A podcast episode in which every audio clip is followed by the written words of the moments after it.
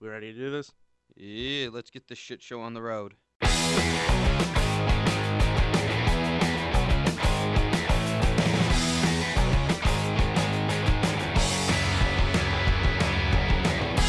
Hello and welcome to the Watts Podcast. My name is Devin. And my name is Carson. We're independent filmmakers and we're here to talk to you about shit. We're here to talk to you about shit going down in Hollywood or anywhere else in entertainment, really. Yep. Um, Covering movies, music, games, whatever comes to our fancy, really.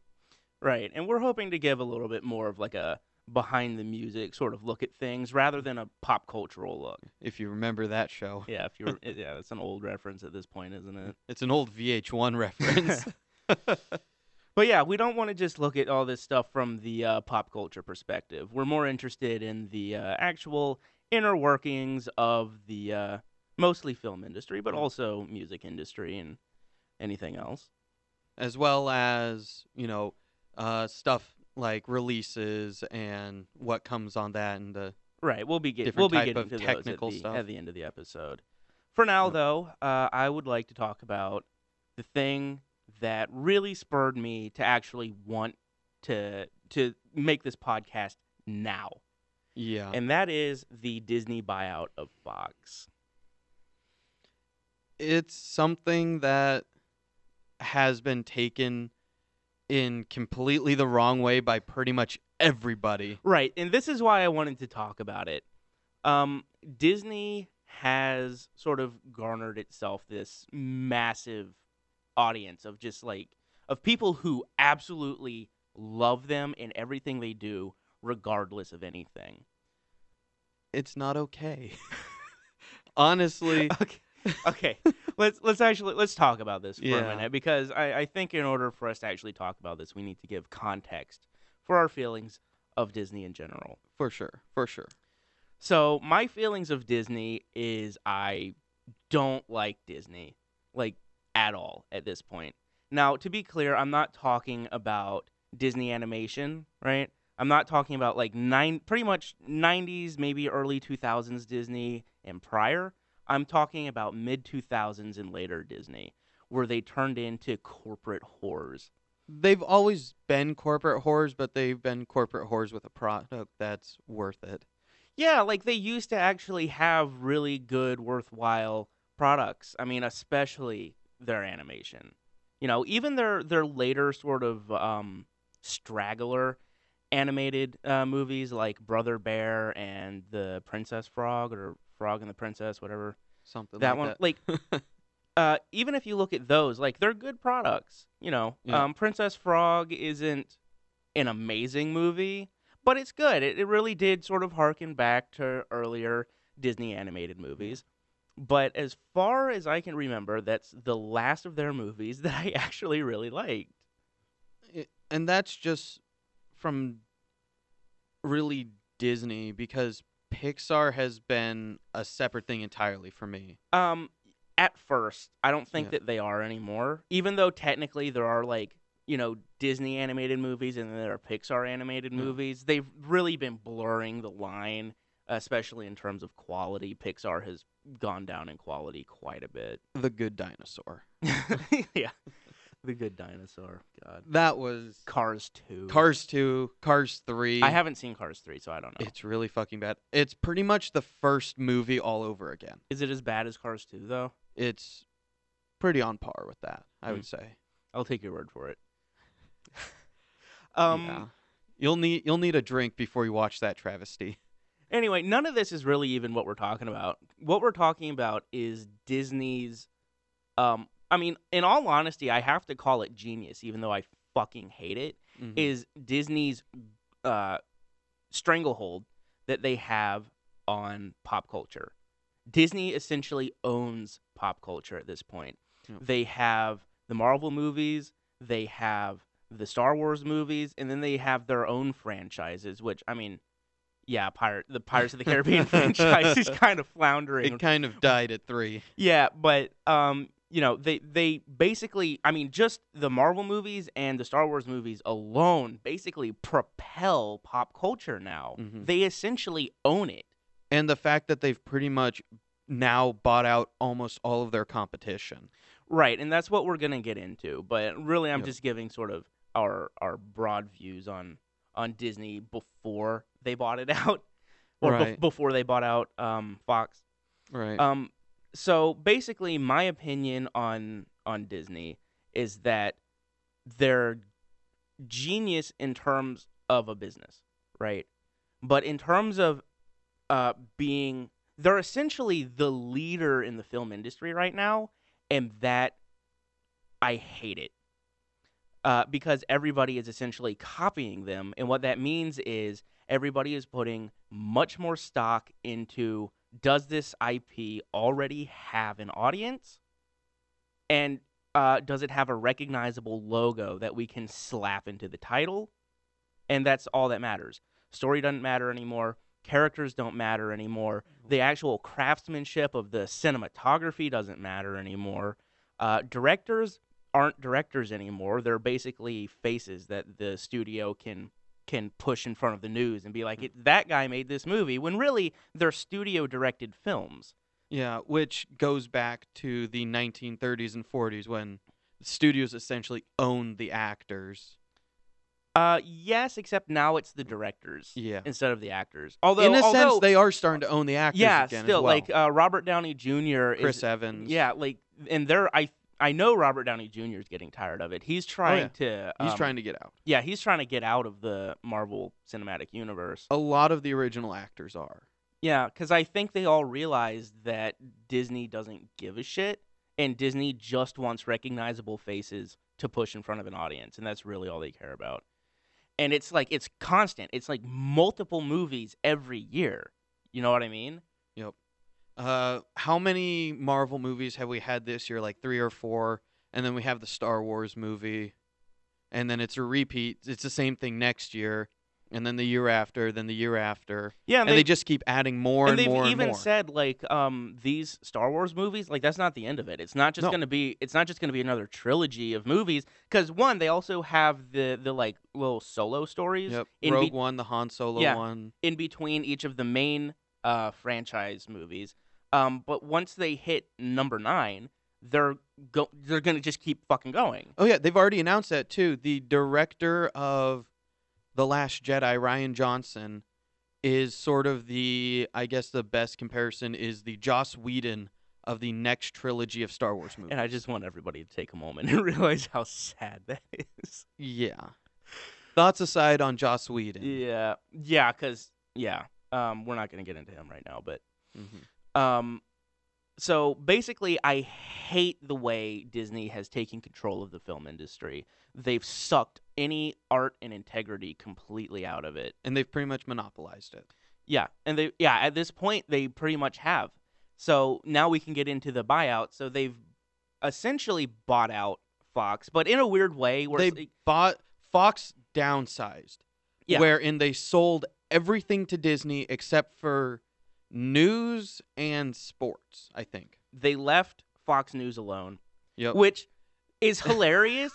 um, but I thought it would have been more hilarious if they just bought out Fox News and just completely turned it into like a a hundred percent liberal. uh, yeah, that would have been hilarious. Um, but no, they left Fox News alone, and they didn't really like buy Fox Studios per se. They just bought all of the IPs. Uh Right? They just bought out a shitload of their properties. They no, didn't- no, they did buy. They bought uh because 20th Century Fox changed its name to 21st Century Fox. That's what they bought. They bought the entire shebang. they bought the company, not just the. They um, bought pretty much all of the company. That's not what I heard. I heard that they bought the um, properties. Hmm. They just like bought out like every fucking movie that uh, Fox owns. I could be wrong. Yeah, same Um, point- here. I'm not being- sure, but Point being, though, Disney now owns a fuckload of properties that Disney really shouldn't own.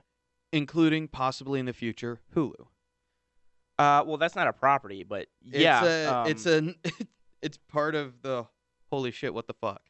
It is, um, because basically what's happening is Disney wanted a streaming service anyway. hmm Um, and what better way than spending a whole bunch of money to create your own than to just buy one and rebrand it. Right, and that sort of came with the Fox deal because Fox was in talks of buying Hulu, so now that sort of transfers over to Disney.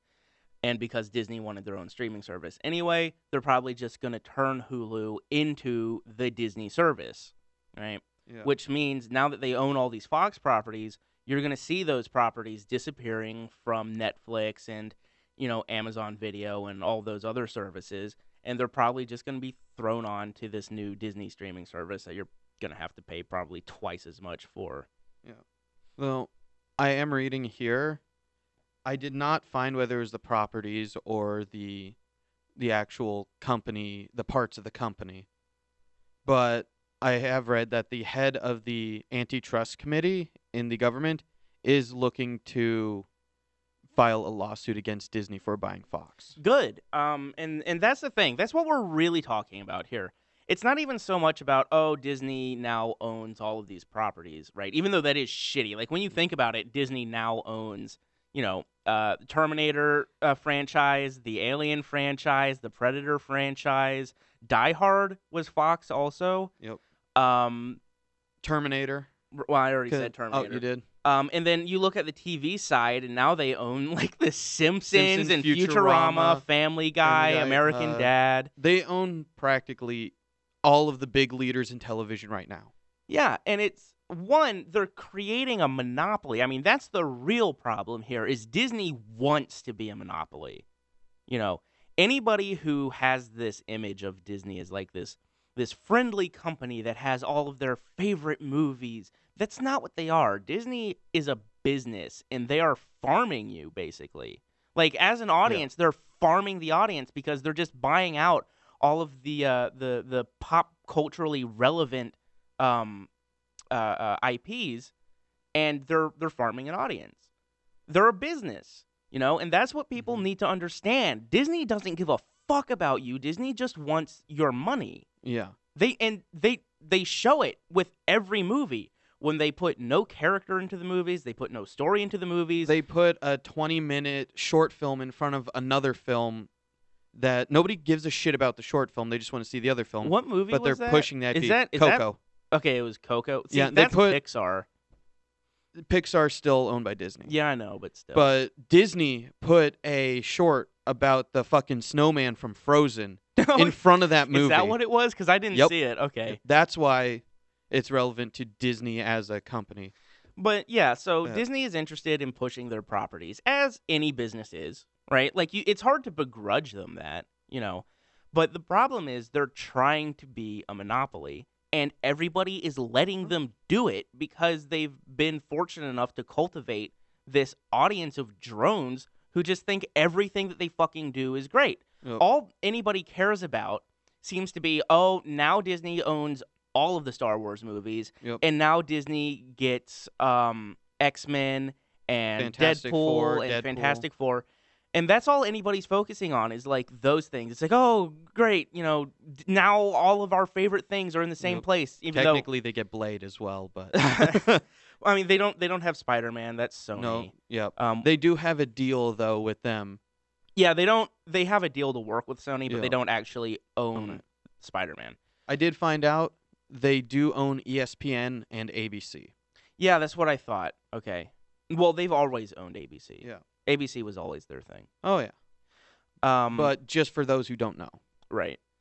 Um, and and I guess that's sort of on the television side where they had like all the Disney channels. ABC was the sort of more adult channel, but it was still it still like pushed the the Disney we're family friendly bullshit like really hard on ABC. Um, but anyway, so all anybody seems to care about is that oh great, all these Marvel properties are in one place now, so that you know now you can see the X Men in the Marvel movies. Yeah. Fucking yay! and Uh, we should have stopped after the third one, but honestly, yeah, but and, and so everybody Hmm. is just ignoring the fact yeah. that now Disney owns like a fucking huge portion of the film industry. You know, not that they didn't already, and now it's like even like monumentally bigger. It's ridiculous. Yep. Um, and we're getting Not they're men- not l- they're not legally a monopoly, but they are Mm. effectively a monopoly, Yeah. right? And that's still a huge problem. And the shitty thing is because they're not legally a monopoly, there's not much that people can do about it. Now you said um, somebody was bringing a lawsuit. Who'd you yeah. say? The leader of the antitrust committee. Okay, so he's bringing a lawsuit, She. and that's she. Okay, sorry, I just assumed a gender. um, so she's bringing a lawsuit, and that's good because people need to understand that this shit isn't okay. Like, you can't have one company own this much shit. It's ridiculous. And two, on a more artistic note, like, okay, now you have a company that has historically refused to make adult content, and I'm not talking about Mhm. porn, right? like, Oh no, that's what we were all thinking. um, but they they've refused to make more adult movies, and now they own a shitload of R-rated movies. So what's going to happen to those? Are we going to start getting PG-13 Alien movies, PG-13 Terminator movies? You know, we already got a PG-13 Terminator movie. that's true, and technically we got a PG-13 Alien vs Predator movie. oh yeah. Um, and you know, so what are they going to do with all these R-rated properties? Are they going to fuck up Deadpool and you know tone that down to PG-13? That was the one thing that I saw that they were talking about. And from what I can tell, they're thinking about it, about keeping them R rated. But for the most part, the properties that are R rated in the works already, you know, Deadpool 2, the new X Men film, Yeah, all those, they're You're- going you're to talking about stay. Logan. Uh, no, not Logan. The new one that's coming out that's supposed to be like a horror film, like straight up horror film. Oh yeah, yeah, yeah. I don't yeah. remember what it's called, but uh, those are supposed to stay R rated.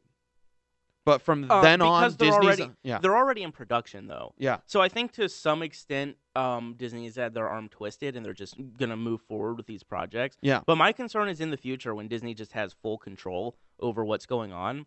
Are we Yep. basically gonna lose all of these R-rated franchises? Uh, as far as I can tell, from what I've seen, is Disney is thinking about it, but they've already said that yes, the X Men are going to be in the in the Marvel Cinematic Universe. Yes, the Fantastic Four are going to be in the Marvel Cinematic Universe, and yes, Deadpool is going to be in the Marvel Cinematic Universe. The- And from what I can tell, unless they do something like the Netflix properties, Mm. which by the way are moving to Disney's streaming service. Mm, yeah, yeah, yeah. That's I didn't even think about that. I mean, Yeah. mostly because I don't watch Netflix original stuff, but yeah.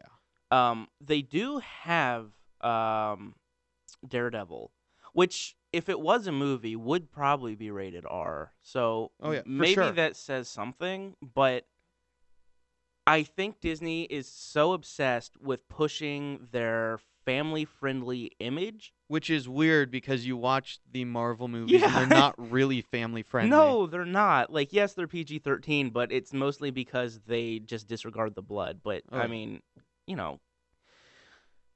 Anyway, yeah. So you have two concerns here. You have the corporate concern of a monopoly, and you Yep. have the artistic concern of Disney's just taking over everything. Yep. And it's not like they weren't already. Yeah. You they know- own a bunch of YouTubers now too, speaking to the, you know, new entertainment center, I guess, of YouTube. Yeah. They own most of the YouTube Red content and they're the creators of that. Yeah, I don't know how much I care about that Mm. really. I mean, YouTube Red is its own sort of bag of bullshit, but yeah. um in terms of like i mean movies are what matter most to me and so in terms of like the artistic side i'm just extraordinarily concerned about a lot of these franchises and i'm also concerned about how they're going to be released you know because disney likes to release all of their own things that's why if you Yep. try to buy any of the disney animated stuff it's always in their stupid special disney blu-ray boxes that are like twice as thick for some fucking reason Yep, for twenty five dollars a piece. yeah, for twenty five dollars a piece, even though the movie's like fifty fucking years old. Yeah. Um, so because Disney likes to release all their own stuff, what happens to um, you know, special releases that, you know, are there like are there any Disney or uh, are there any Fox properties in Criterion? Um I am sure there's so. got to be Yeah. one, right? So I believe there's a few. I don't remember which ones. I would have but- to look into that, but you know, things like Criterion and, and things like that that do Yeah. special releases of movies, um, is Disney just gonna pull them from those kinds of collections and do their own releases? And my best guess with the history of how Disney releases stuff is yes, they will pull them from that. Yeah, because Disney likes to have full control of their library Yeah. to a ridiculous degree, which is, you know, that's when you get into the whole Disney Vault thing. Like, n- I swear to God, if anybody tries to uh to to defend the Disney Vault, I will I will punch you because it's like there is absolutely no reason whatsoever a movie can only be released once every fucking 10 years and you better get it now or it'll go away. yeah. There's no reason for that except that they know they will basically create a mob of people bum rushing stores to buy these fucking movies Oh, yeah. because they're going to go away. It's it's, it's I'm sure that's what they're hoping for with that as well. yes, it's it's creating an artificial shortage of a product, Yeah. right? Um, it it's in uh, much the same way that amiibos work, Yep. right? Where Nintendo purposefully doesn't make enough amiibos to make them seem rare, Mm-hmm. you know, and that's what Disney likes to do is they like to artificially increase the value of their products by, you know, creating artificial scarcity. Yep. So that way they can charge triple what retail price retail price should be. Right. And so, you know, we're yeah, I don't know. Like I don't want to see Disney be like, "Oh, if you want Alien, you better buy it now." You know, it's going to be ri- it's going to be ridiculous. My other concern is old movies like Alien. What's going to happen to them? Because you see with Disney, a lot of their old stuff like Fantasia has been censored because it's been deemed yeah, that's, inoffen- that's it's true been deemed too. Are we going to get Disney releases of, you know, like Alien, Predator, Terminator, Die Hard? Are we going to get Disney releases that have had like some of the violence cut out or Mhm. you know some of that like i don't know that i would go so far as to say are they going to try to get pg-13 releases of these Yeah. movies i don't know that they would do that that seems a little bit weird but are we going to get like edited Disney versions cut. yeah so this whole the whole disney fox buyout um it scares me in both in terms of you know corporate america Yep. is just out of fucking control right now. I mean, we can get into what's going on in the video game industry and what's going on in the uh, music industry. Yeah, EA.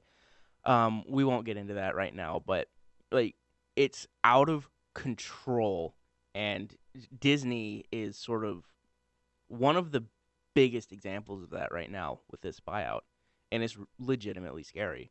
And then, like I said, on an artistic side, um, is Disney gonna give you know directors the freedom that they need to make the movies that Fox was making?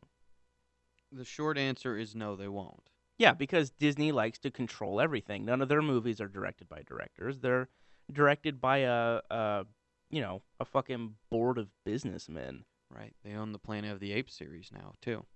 I forgot. Nah. I mean, that was going. I mean, eh, you know, that that one I, I don't feel too sad about, but yeah, but I'm just waiting for the Disney remake of it.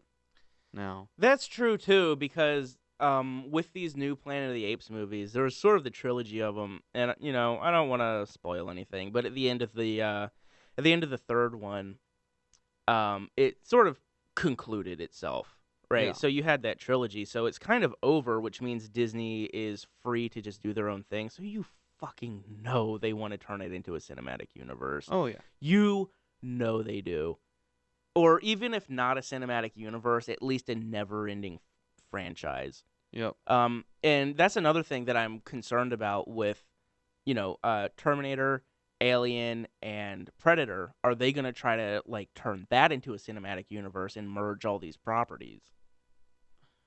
That I would say is probably it's probably a yes if they, it even crosses a thought in their mind.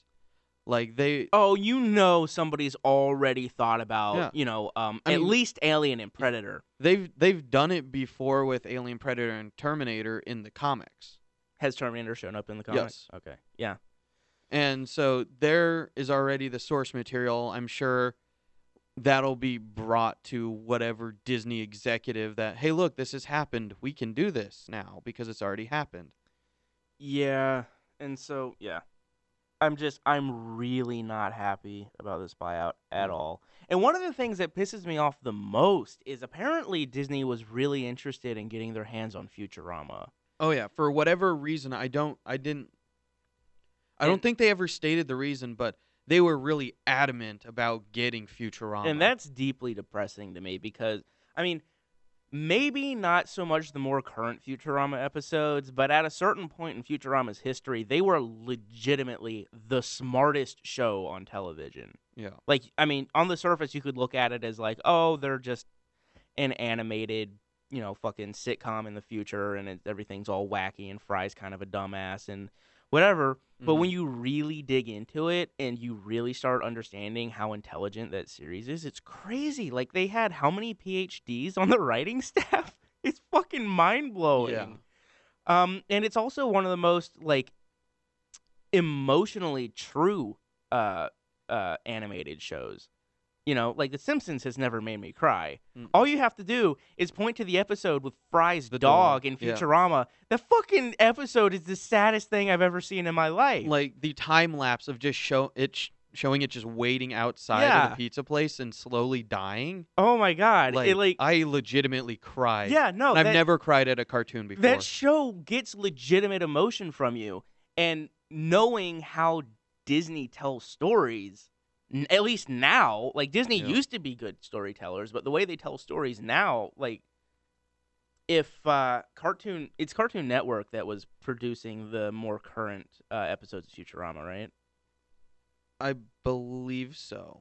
I do not remember. It's either Cartoon Network or Comedy Central. I don't remember if they sold off from Comedy oh Central. Oh yeah it's one of the two i know that they air on adult swim but Yeah. a lot of shit airs on adult swim It's basically one giant syndication block. Yeah, pretty much. But I, either way, like the the episodes haven't been great for the past couple of years, but I can Mhm. only imagine how much worse they're going to get under Disney if Disney keeps producing episodes. That's true. They could just like uh, Maybe they, they- they could just cancel it like they did with the Star Wars Clone Wars 2008 cartoon. Yeah, maybe they just want to syndicate the shit out of it. I don't know. But uh whatever it is, I can tell you it's probably not going to be good. I have a feeling that they wanted this because they saw it gets a lot of viewers, it gets a lot, you know, and with viewers is the revenue from that. yeah. And they probably didn't like that somebody else had all that revenue from a show. All right. So let's let's move on from the the Disney debacle. Mm. What else is going on in the industry right now? What else is going on? Uh, yeah, what do you want to talk about? There are a few movies coming out that have interested me. Specifically, Annihilation. Yes, Annihilation looks fascinating. I haven't read the books. I, Neither I I. didn't I had never even heard of the books until I saw the trailer for Annihilation. Yes. Uh, would you like to describe the trailer for it or what the movie's about? Um so I'll describe what somebody else described. All right. Um what they basically said about the books is that it's like taking Arrival, which is another great movie by the way. Yep. And mashing it together with Lovecraft. That right there sounds fucking amazing. And then you put the director of Ex Machina You at the head of it. It just sounds like a fucking amazing movie to me. yeah. Um, so I'm really excited for that. Trailer looks a little bit. Uh, it, the trailer looks a little bit made for TV to me, actually, in terms of the production value. But the story looks really interesting. I will Mhm. say though, I as much as I want to, I can't take Queen Amidala fucking seriously, man. Yeah, I don't think I've ever been able to take Natalie Portman seriously in a role recently. And especially in that trailer, she looks like a child dressed up like a GI Joe. I mean, That's what I, thought she was at she look, first. she has like a tiny head in that big ass uniform, holding a gun. It just it looks wrong. Like I'm hoping that she'll change my mind in the movie. I'm hoping that she's great in the movie and that she fits the role perfectly. But just looking at her in the trailer, it looks so off and out of place. yeah. Also, it's fucking creepy how she hasn't aged. Right? Right? It's Oh my fucking God, disturbing. So yeah, no, I'm excited about Annihilation. That looks Yep. awesome. Um An- Another, another one I'm interested in is All the Money in the World. yes, that's that's what I was about to say. Which all, all the, the money in the world. this comes out next Friday. Yeah. Um so do you want to talk about the? uh Do you want to talk about it? Kevin Spacey. Do you want to talk about it? All right. So, All the Money in the World is based on a true event where the richest man in the world at the time, Jay Getty, his grandson gets kidnapped. What year does one it take place in? It's like uh, the 60s or 70s. It's either the 60s or 50s, I believe. Okay. And it's about them trying to find his grandson and he and the the title of the movie comes from the fact that he said he would not pay all the money in the world to get his grandson back. Uh, I don't think that's the line, but it's not the we'll- we'll exact it's with it. paraphrasing. All right. Fine. It's pretty much what he said in real life though. all right. Well, But what from okay. there, First of all, let me say, yeah. all right. Um, oh, son of a bitch. What's his name? The director. Um, Oh, uh, Ridley Scott. yeah, Ridley Scott. So I have sort of a love hate relationship with Ridley Scott. Mhm. Alien is one of my favorite sci-fi's. Um, but from there, uh, like Ridley Scott, in terms of his sci-fi movies, I hate almost all of them. Yeah. I now Blade Runner is a weird case. Like I love the look and feel of Blade Runner. Yeah. But I think even most people who like Blade Runner would say the story is a little bit questionable. Especially if you watch the original cut of it with Harrison Mm. Ford's shit-tastic monologue over the whole thing. Uh, Um, but you know, uh, especially you look at what he's doing with the Alien franchise currently, where it's like you have Prometheus and then you have Alien. What was it called? Covenant. Covenant. and then you have the new Alien movie. Which is he directing? Yes, I Okay. believe so. But it, Prometheus and Alien Covenant are both just terrible movies. Alien Covenant is worse than Prometheus. For sure. Prometheus is at least sort of weirdly interesting. It has some like odd ideas that are sort of interesting going on in there. The problem is he doesn't explore any of them.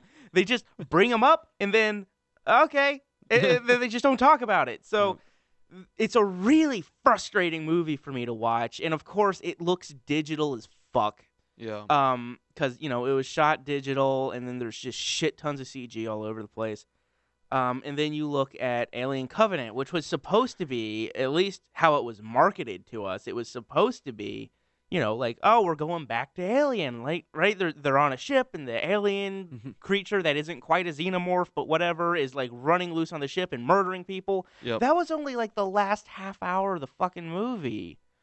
The the first chunk of the movie, the first like hour and a half is the you know, is essentially a sequel to Prometheus. Yeah, the weird discussion between uh, Guy Pearce's character and Guy Michael Pearce's Fass- character.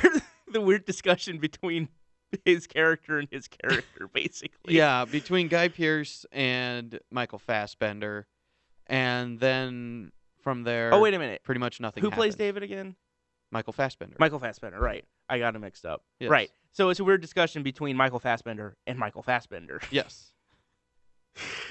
Uh, okay. Um, so basically, you look at it, uh, Ridley Scott's sci-fi's, and they're, except for the first Alien, Yeah. all of his sci-fi's are really sloppy. Now, Blade Runner looks great, but the story itself is sloppy. You know, if you had Mhm. if you had put that uh, story into the hands of just another director, it would just be a shitty, you know, 80s sci-fi that got lost to the to time. Yeah. Um, so he made it look great, and Yeah. I'll get I give him credit for that. Yeah. Um, Though I'm not sure, and I won't get into the sequel of that, but I I'm not sure how Denis Villeneuve would have directed the original Denny, Denny. However the fuck you pronounce his French ass name, Denny Villeneuve. Denny Villeneuve. But he did a great job with the sequel to it. Yes, I he would did. like. I do Um, wonder what it would have been like if he directed the original. Yeah. Um. Well, having seen the sequel, it wouldn't have been as dense visually. For sure. We know that, but anyway. So in Well, terms of in terms yeah. of Ridley Scott, though, so his sci-fi's are sloppy as fuck, and he always tries to. It seems like he's always trying to say something hmm you know, profound with his sci-fi's, and it just falls flat on their faces. Um, but when you look at his drama, his his Mhm. dramas, right? You look at um, American Gangster. Yep. Uh, you look at Thelma and Louise. Thelma and Louise, um, Matchstick Men, which most Yep. people don't really know Matchstick Men, but that's a good movie too. Um, if you look at his uh, dramatic work, Yeah. it's much better, right? Yeah. Even uh, Black Hawk Down was Yep. him, right? Um, His dramatic work is so much better than his sci-fi work, and I've been saying for years since he started fucking up the Alien franchise that he needs to just go back to doing dramas. It's what he's good at, hmm and finally he listened to me because I know, like you know, Oh yeah, he he likes to buddies. listen to us. You know, yeah. when we have conversations, I say, you know, you should totally just you deeply know, personal. yeah. Um, but no, so now we get all the money in the world. Yep. And the trailer looked great. Oh yeah. Uh, and when you when you see Kevin Spacey in it, yeah, it looks like he's buried in prosthetics, but whatever. You know, Kevin Spacey's a great actor. hmm And then, And then it was supposed to release on Well- the 10th of December, yeah, and I was looking forward to that. And then I went to look up showtimes like few days before so I could go see it. And where the fuck did it go? It wasn't there on the slate anymore. So I look into it, and it turns out they pushed it back to the 22nd of December to replace Kevin Spacey with another actor. yeah, I, and I don't think that's news to anybody. Mm-mm. Um, like I'm sure anybody hearing this is, already knows that. Oh yeah. because it's big news. You know, Kevin Spacey had his um his his the you know the thing The that- Weinstein effect happened to him. Yeah, I disagree with that name, but all right, That's what they're calling it now. So whatever. Point is, Kevin Spacey had the thing. We'll just call it the thing because I don't want to get into it right now because Yep. that's a whole fucking other conversation. Oh, yeah. And so they decided, um, you know, PR would be better. Let's replace him with uh, I don't know Oh, who the hell they son- replaced him with. I can never remember his name. uh, Christopher Plummer. Ah, uh, who a lot of people would know more recently from the uh, American remake of Girl with Dragon Tattoo. Yep. Um, he's a great actor, right? But the whole thing just comes off as completely fucking pointless. ham-fisted. Ham-fisted. Yeah. Well, it's like, okay, Kevin Spacey got into a bunch of shit, which means we have to completely erase him from this movie that's already finished so that Yeah. people will actually come see it. How many people would have protested that movie? I mean, honestly, do you think like anybody gave that much of a shit? There might have been like one or two theaters with like three people outside. Like, but do you do you think enough people would have given a shit? No. Because what you have to remember also is this isn't like a big summer blockbuster movie. It's not gonna do, you know, Uh, Marvel numbers. it's not well it's not going to do marvel numbers it's not going to do like prometheus or Yeah. alien covenant numbers either Yeah. it's a drama we all know dramas don't make as much money and i don't think the the audience for that movie is the audience that would be so petulant as to be like this movie that looks really good i'm not going to see it because the actor did something shitty Supposedly shitty. so, well yeah we're, we're not going to get into That that, that's a whole we're not going to get into that whole Like, big business. I, I kind of think if this had happened to like a Marvel movie, like if Robert Downey Jr. had got himself into some hot water, yeah. Actually, I Which was, I'm surprised that has cuz he's gotten himself into hot water in the past and I'm surprised that hasn't come up yet. yeah, I was I was gonna say like people might boycott that, but actually, Yeah. M- Marvel fans are such drones that they might just rally around him to protect him. Like, no, don't hurt Iron Man. Yeah. But like you, you get what I'm saying, right? Where it's like it's gonna be a smaller movie, regardless. Um, just it it makes me mad because now we have like a bunch of other questions, right? Like, are we Yeah. ever gonna see the Kevin Spacey cut? What if the Kevin Spacey cut was better? You Mhm. know, um, and Will we ever see it on Blu-ray whatever? you mean the Kevin Spacey cut? Yeah. Yeah, like, uh, are we ever going to see it on Blu-ray? I don't think we will, at least not at first. And but here's my big question. See, I'm Mhm. I'm a connoisseur of behind the scenes, of of, of behind the scenes documentaries, right? Yes. Yes. So, uh, are we ever going to see behind the scenes for All the Money in the World? Because it's it's all going to include Kevin Spacey. Yeah.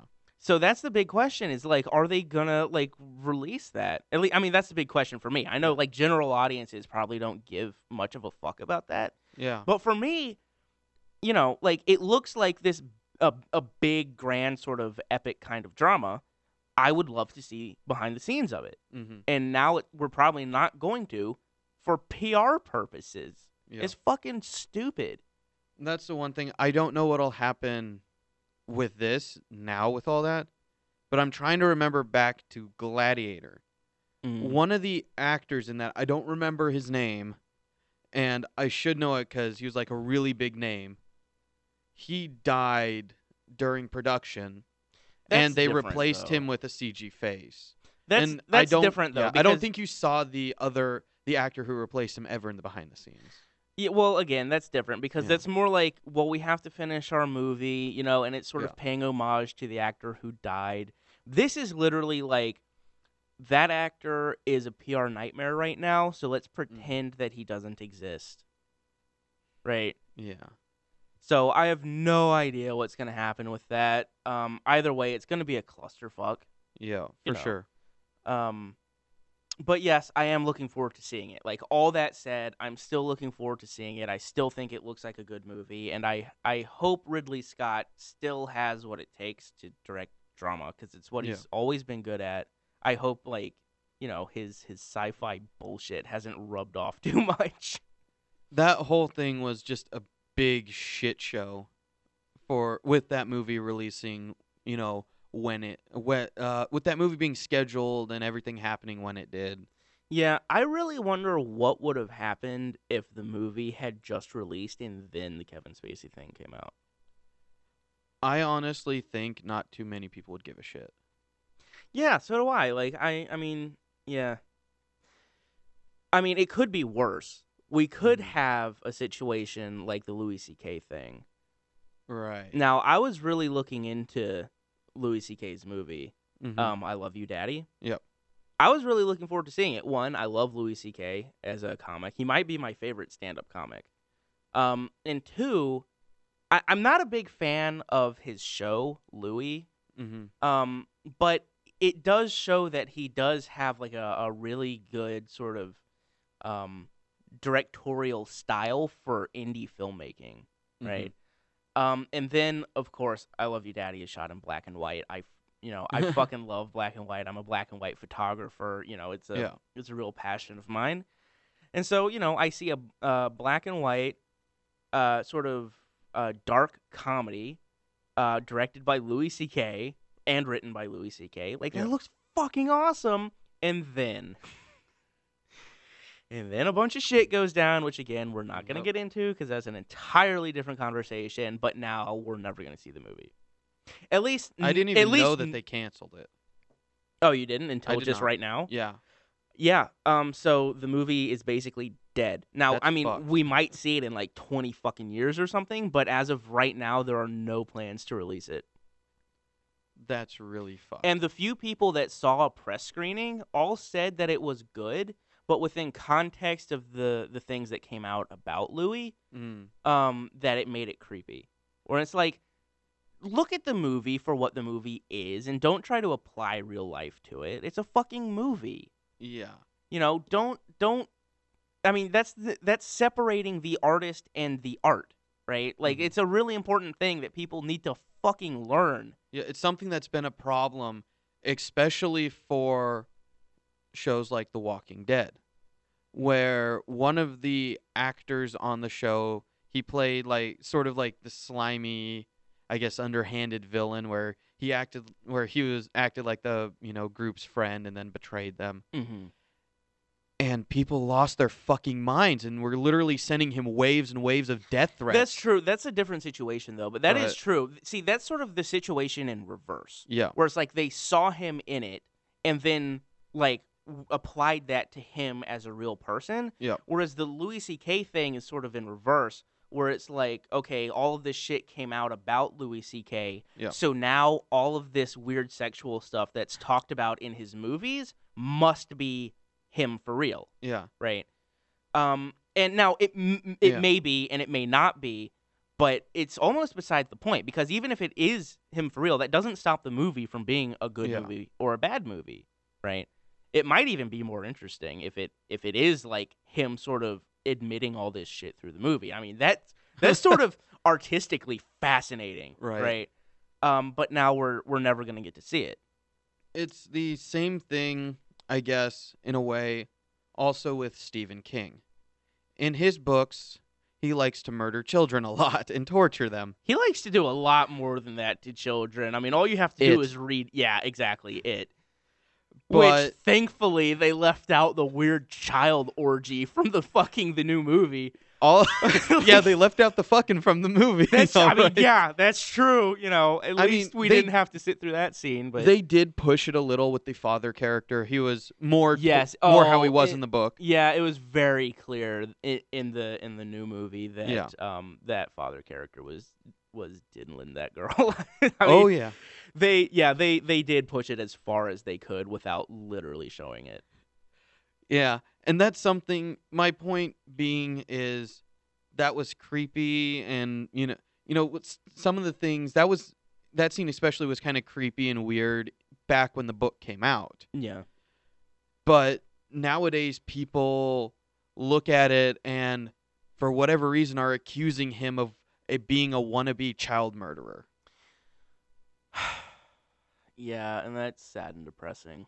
Very.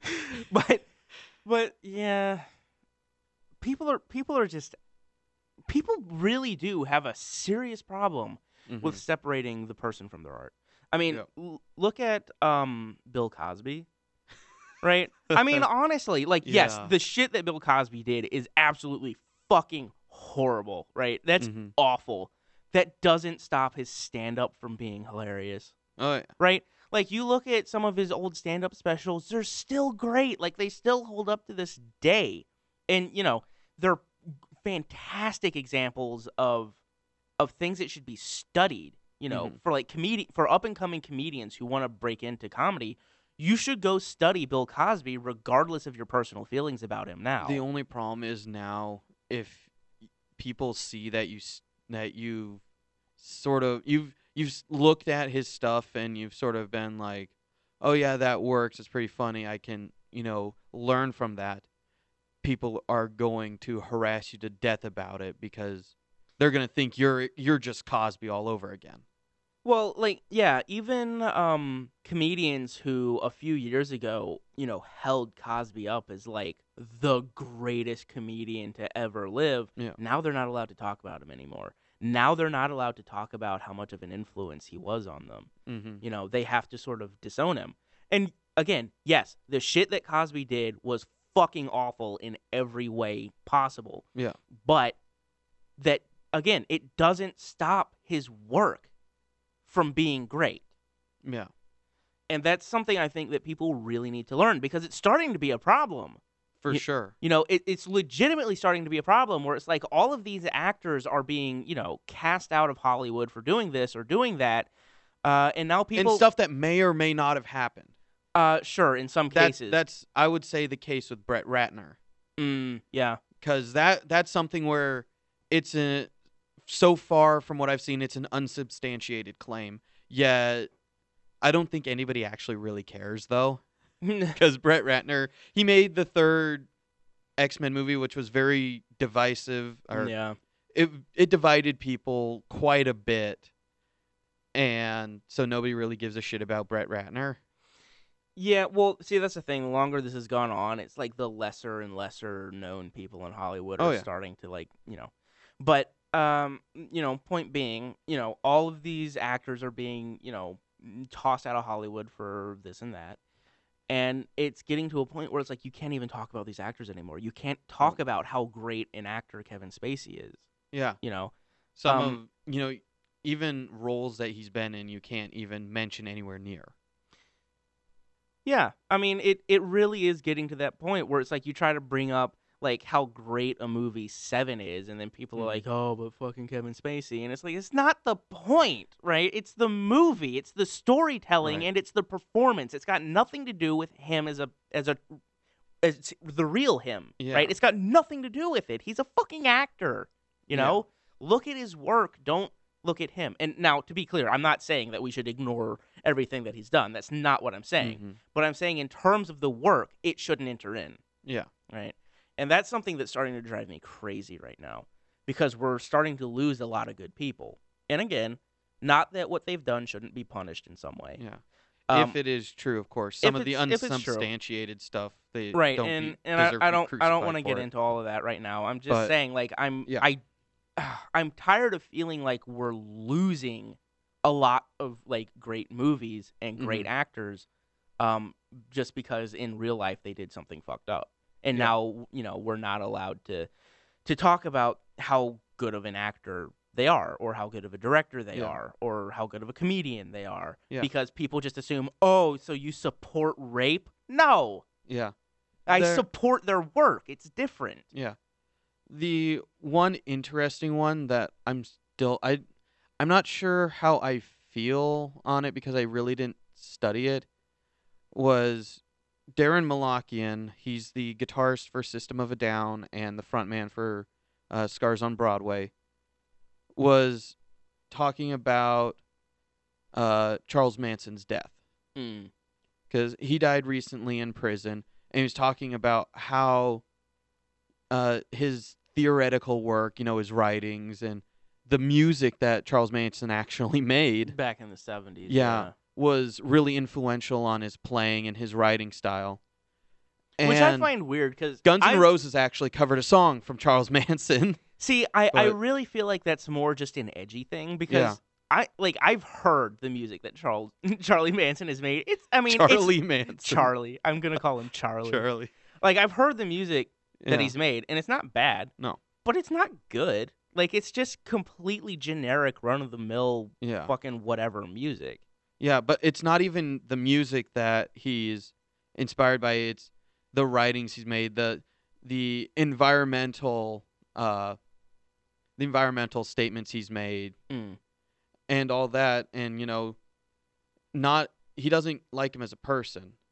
But somebody dug up I think it was an old interview of him saying that Charles Manson's work was influential on his writing style for music hmm and all that and use that to try and crucify him. Yeah, I mean that's pretty much where we are as a as a uh, country right now. Really. Yeah. I mean, it, it really does. Like, the best example I think I can come up with is Hitler. Because, I mean, yes, Hitler is a giant meme right now. But, Oh yeah. point is, if, yes, the shit that Hitler did was probably the worst shit that any human being has ever done. Right? So far. So far.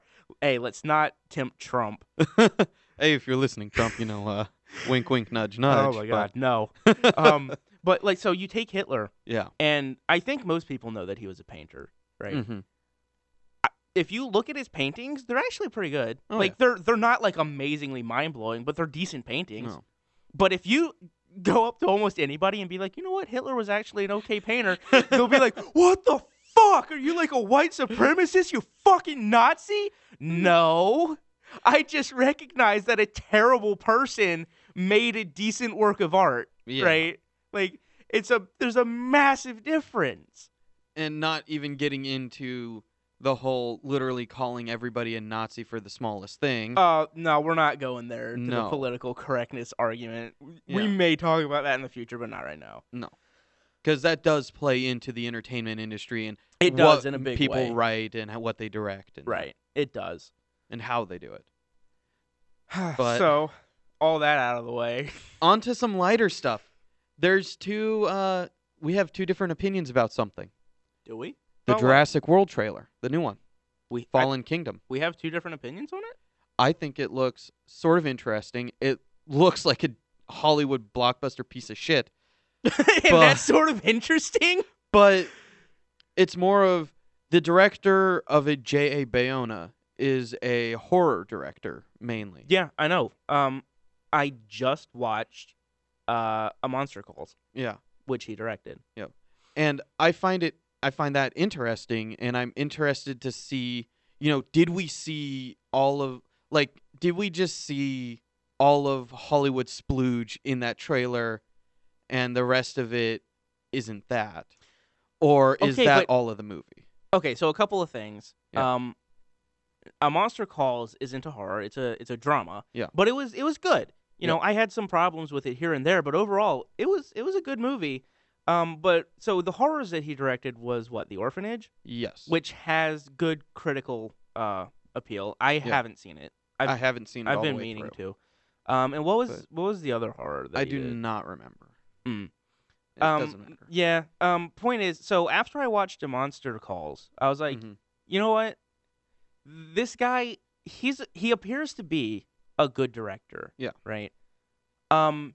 That being said, like we were talking about with Disney, do you really think that he's directing the new one, or is it a a fucking board of businessmen who think they know what an audience wants to see, just like uh Jurassic World what uh one was, Uh, before we get, because I want to get a little into Jurassic World a bit. the first one. Uh, yes, the first Jurassic World, not the new one.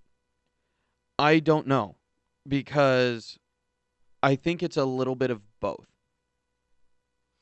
Because it does look like, you know, that big over the top CGI vomit all over the screen. It does in a big way. Yeah.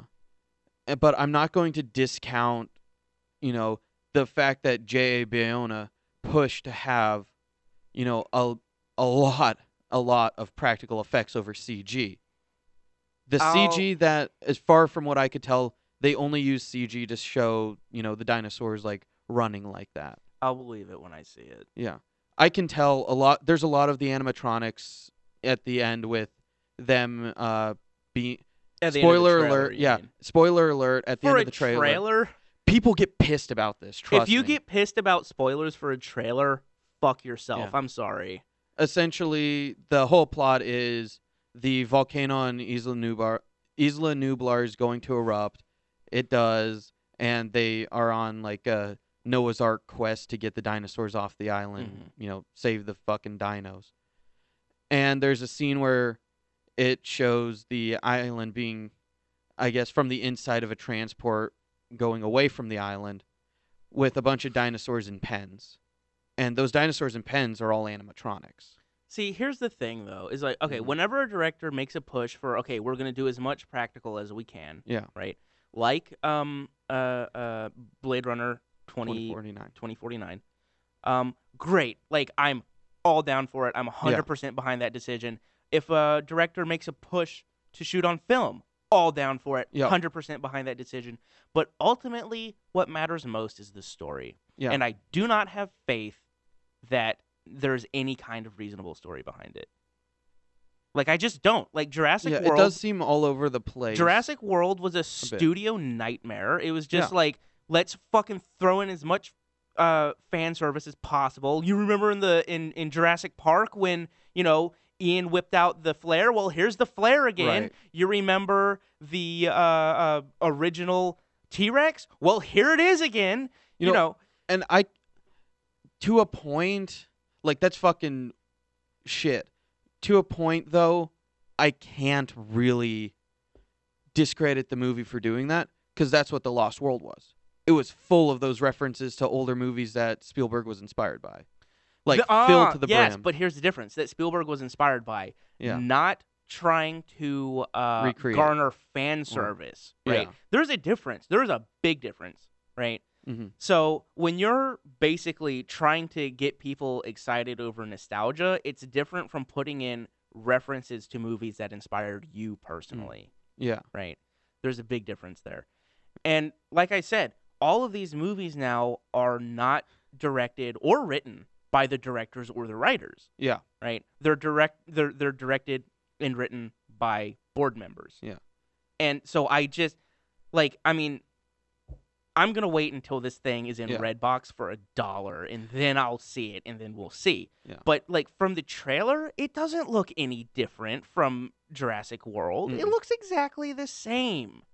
You know, it it just looks like they took, you know, uh, okay, so Jurassic World did reasonably well. We'll just make a second one, and we'll tell a similar story, and it's Yeah. just you know, it's gonna be just another one of the same movie which yeah. we've seen happen over and over and over and over again with different franchises. and my problem definitely comes from worry about Spielberg because he's like all for this. Like, Spielberg is a whole conversation in and of itself. yeah.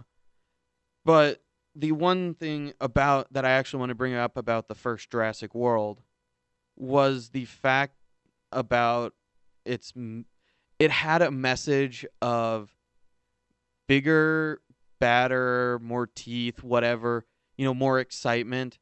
That's all people want to see, and that was the downfall of the park. But the problem is they got lost in doing that themselves while trying to be a deconstruction of it. Yeah, I don't know that they were trying to be a deconstruction of it. I think they sort of happened across that accidentally because you're Mm. right. Like It was a theme in the first one as well, though. yes, The first Jurassic Park. yes, it was. But the difference is the first Jurassic Park had talent behind it. Yeah. I guess that's more effect of what what I'm trying to say with that is Jurassic Park 1 knew what it was doing, had the talent to do what it was doing behind it. Jurassic World wanted to imitate that a bit but didn't have probably didn't think about it at first and then when they realized it, they didn't have the creative ability or the talent to back it up. I just think they didn't give a fuck. Mm. I mean, I don't know. I still hate the first Jurassic World even more than three Yeah.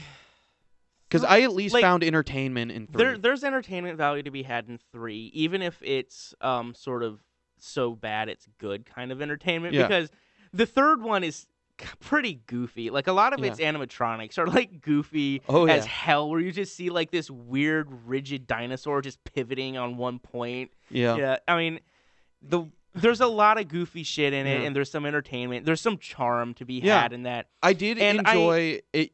Did have proper use of how CG should be used when the Spino and the Rex were battling, where they used CG to enhance the muscles moving on the big animatronic. Yeah, they didn't do the entire thing CG. They used Yeah. CG to enhance what they filmed physically. Yeah. Yes. and I'll give it that. But I'll also give it that Joe Johnston, the director of the third one, Yep. set out to make a certain type of movie, and he made it. In the behind the scene, and what I mean is, be in the behind the scenes for Jurassic Park three, he said that he set out to make an entertaining movie that sold lots of popcorn. He made that uh, at I the mean, least. People hated guess- it because they came to expect a much higher standard from Jurassic Park. Right, that's the thing. But- is people should expect a higher standard, not just from Jurassic Park, but from movies in general. Everybody like Hollywood is so invested now in just making like oh, people will be entertained because it's colorful and there are lots of explosions and we'll sell popcorn. Nobody's interested in telling a story anymore. That's Yeah. why when I see huge budget movies, you know, like the Marvel movies, like the Star Wars movies, like Jurassic World, um, I I can't help but assume that it's going to be crap. And it the fact Hmm. that the trailer isn't a good trailer, Especially with Colin Trevorrow being the main story driver behind this new movie. mm, Like it, he is the screenwriter for Jurassic World: Fallen Kingdom. He's the Joss Whedon now of this new Yeah. Jurassic World trilogy. and yeah, so I mean, the the only movies that I get excited for anymore are movies by directors or writers that I already trust inherently, like David Fincher Yep.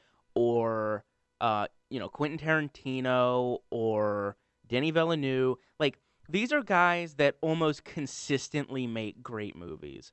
They might have you know stumbled over Mhm. you know one or maybe two movies here and there, but overall their their catalog of movies have been extraordinary Yeah. you know and it's and I, i'm not saying that literally every movie has to raise itself to the level of the greatest movie that you've ever seen right i'm Yeah. not saying that it's just it seems like the movies that are coming out now are either great or literally nobody tried Yeah. right there's no in between anymore the last in between movie that i saw was war dogs where it's like this is a good movie this Mhm. movie is what you should expect from like you know you go to the cinema you pick out any movie to watch it should at least raise to this level of like it has good characters where you can follow their wants and needs they have character arcs and it has good pacing Mhm. You know, it, it's it's sort of your it sh- the standard of what movies used to be and Yeah. aren't anymore. So when I saw War Dogs, I was like, "Holy shit! I haven't seen this movie in a long time, or or this kind of movie in a long time." Where it's like, it's not the best of the best, but it's good enough not to make my brain hurt while I'm watching it. You know, most Yeah. movies that are coming out now, I sit there and I watch it, and I'm just like, why is this happening? Why is this character doing this? Who the fuck wrote this nightmare? Yeah. The one movie that's coming out along that lines that I think could reach that, I don't think it's ever going to reach greatest of the greatest, Uh huh. is the movie Downsizing. It Yes. looks interesting, it looks original. Yeah.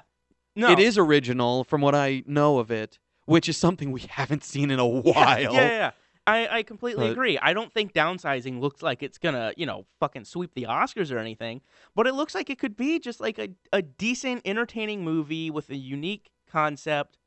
Um, you know, it it you're right. It does look Yeah. like it's gonna be that sort of what you should expect is like the standard sort of this is an okay movie. You know, I can sit and watch this and be happy. And the one thing that makes me sad about that is it looks like that.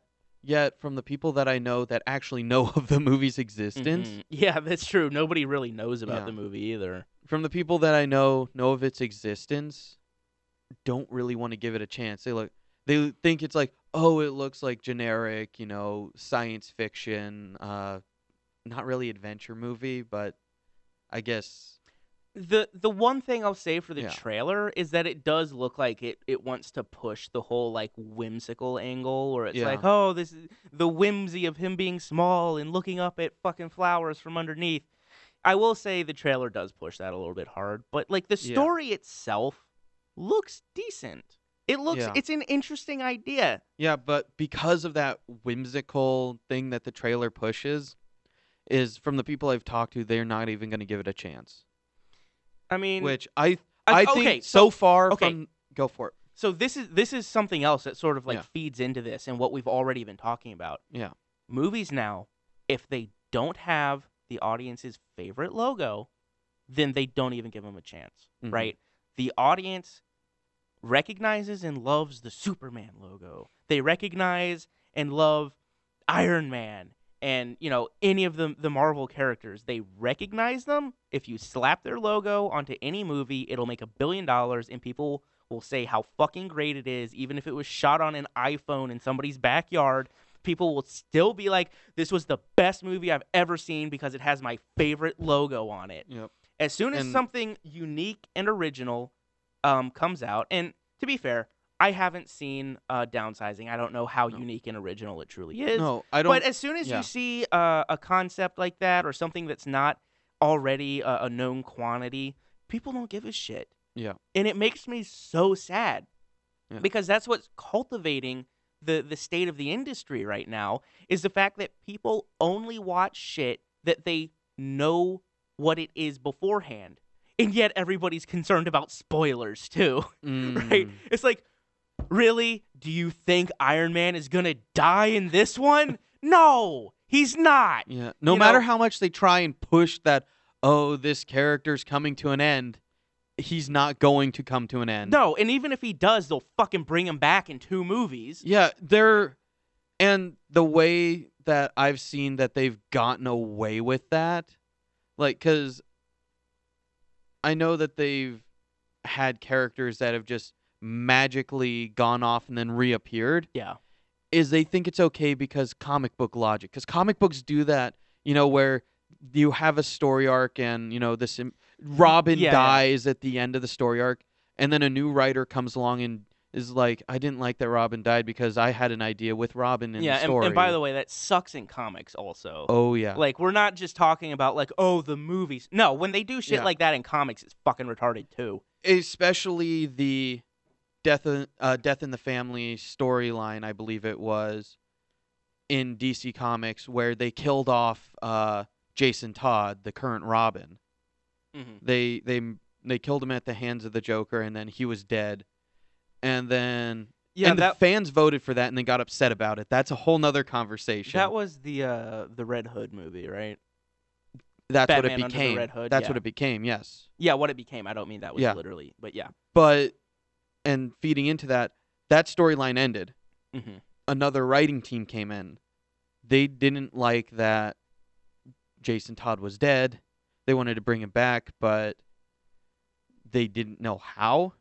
And so then they decided, oh, he was ma- he was resurrected by this magical thing that we've only mentioned once before, and then he became a villain, and that was what became the Red Hood movie or Under the Red Hood movie. Yeah. So basically, the point is people are fixated on symbols and logos, and you know, um, and and that's why, um, Blade Runner twenty forty nine really shocked me. Like I Mhm. really thought Blade Runner had a bigger following than it apparently does, because you have all of these shit-tastic Marvel movies that don't give Yeah. a fuck coming out for a year or whatever. Um, and then something actually good comes out, something where a director clearly gave a a really big shit, Yeah. you know, um, and put a lot of effort into making it and created something great, and nobody Yeah. went to see it. Nobody cared. Nobody cared, and it pisses me the fuck off. Yeah, the movie flopped. Like It- let's get let's get that straight. The movie critically and audience wise was really successful, but it flopped in theaters. Yeah, financially it flopped. Even though everybody who saw it loved it, Oh yeah, It- I loved it. It so did I. It flopped financially. And it's fucking mind-blowing to me.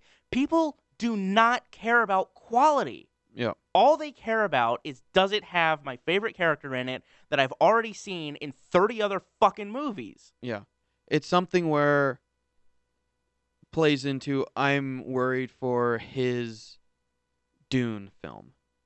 Oh, Danny Villeneuve. Yeah. Yeah. 'Cause I he's, love- he's remaking Dune. Yeah, let's not get into the fact that Dune will take three eight-hour movies to truly understand. You know, Dune, like yeah, but- when, when you talk about Dune, Yeah. you have to understand the novels are going to be cut down. Like it's Yeah. as simple as that.